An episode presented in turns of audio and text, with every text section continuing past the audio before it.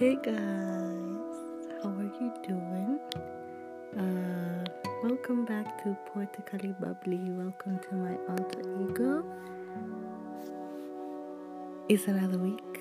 Um, it's another Friday, and it's almost Valentine's Day. For all of you who celebrate Valentine's Day, happy Valentine's Day to you. Um, for some of us who don't really celebrate it, we shall be in church, right? We shall be in church. but anyway, um, today we're on episode episode 20 episode 20 and it will be um the last episode in this series. And then from next week, I'll be starting series number two. So, yeah, this is exciting. This is very, very exciting. And today, our topic is Lady Lady. I don't know how many of you listen to Masego but I love Masego. I love Masego. And he has a whole album, if I'm not wrong, he has a whole album called Lady Lady. And he's generally talking about finding, you know, his perfect woman, you know, finding his lava lava. Yes. and seeing as it is nearing to Valentine's, and I guess like everyone is in the mood of talking about love and all of that, I figured, why not? But mine is actually a twist of some sort because I have a poem called Lady Lady. Yeah, so you can check it out on my blog, uh, Poetic Crumbles but I will be doing um, a reading of it. Recently, there's a friend of mine who told me I should be reciting my poems, and I was like, ew. like for real, I made that that sound. I was like, ew. and then I told her, yeah, you can recite them on my behalf. You know, I wouldn't mind. Like, yeah, we can use your voice to do it. And she's like, no, no, no, no, no. You need to use your voice. And I'm like, anyway, on the podcast, I try to recite. I try some days. Not always, but I try. So I will be doing a reading of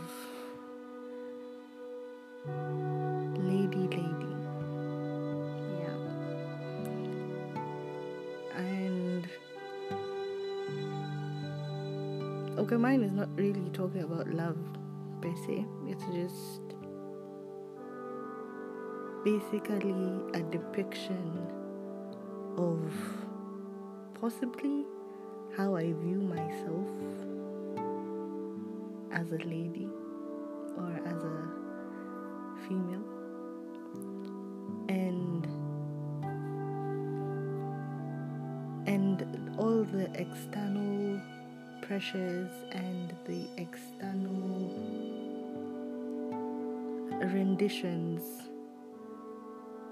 that I'm comparing myself to based on societal expectations and pressures. Not that I'm saying that I have a problem with how I look, no but it's just like an expression. And of course, I'm a self love ambassador, so it dives into self love and all of that. So, yeah, let me get to reading.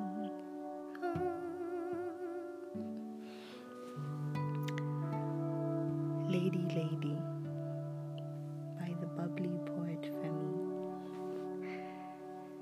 Stroking my mane in the sun, I stare into the horizon, watch the sun twinkle the clouds, gleaming with streaks of silver. Ah, that's where I saw my silver lining. I'm ever so hopeful but ever so judgmental, harsh and horrid. I realize I do not love myself. My arms flabby, my feet fat and chubby, my hips not big enough, my tummy nowhere close to flat, my face chubby, thick but not thick enough, between rocks and hard places, I placed my joy. Because I reflected my image of rejection with imperfect imperfections, I ate away my feelings. Let me wallow in death, my chocolate. Swim in added inches. I'm like elastic. How sad I compare myself to artificial beauty. Perfection, a word only in God's sight. But I, in hindsight, pressure myself into a cube, a square into, into circles, my own damn undoing. I, woman, lusciously lipped, hippily equipped, succulently sweet, cherry honey dipped, brain wittily sipped, sway musically strummed, hands creatively brimmed. Wish I could see your version of me. Tap into your beholder's beauty, sunrooms and cherry Suffolks, rays of moonlight and pistachio kisses. If I walked away, would you hurt? In silence, would your heart still? String songs of love for me. In deep sorrow, would you still smile to me? I'm chunkiness. Would you still carry me weightless? But my mama said, I'm all about the base, no trouble. In my sleep, would you still appear? Even in moments of hoity toity, pride and prejudice, words of hurt and pain, would you still forgive me? I'm a woman, deserving of your love, deserving of your time, deserving of your affection, deserving of your graces. Cause being just your woman will never be enough. Can you handle me? my smart mouth, my moody tantrums, tears in the rain, needy hugs, the need of an ever cuddling embrace, emotional turmoil, rants and lamentations, belly laughter, goofy nature, and an ever so weird character, ever evolving thinking. Can you handle the fact that I speak my mind? that I can't be controlled, that I can't be talked down. Can you manage? Je suis une femme, une femme avec un cœur et je mérite, je mérite tout, je mérite ton amour. Fin.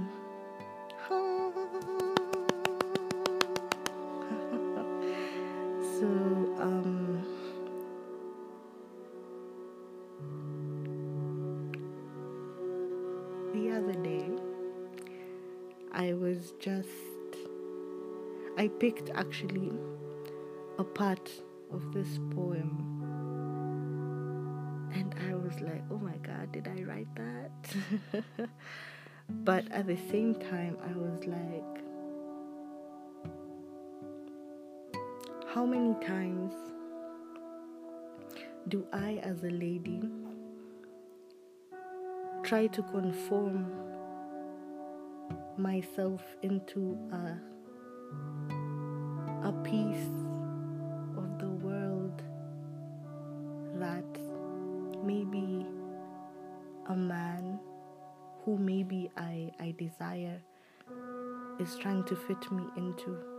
How many times do I force myself into a character that is not mine?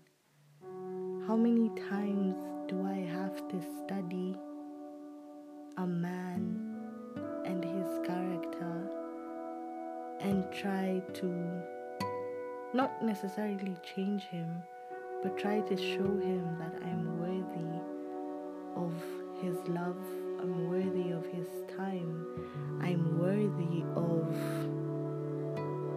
his affection, his graces, all of that, that I'm worthy of everything that I'm offering to him for free. How many times do I have to beg to be respected by maybe a man or even by another woman, yet I'm giving them their due respect? How many times do I have to sit myself down in a corner and re-evaluate my worth and re-educate myself that I deserve all these things. How many times do I have to tell myself that it's not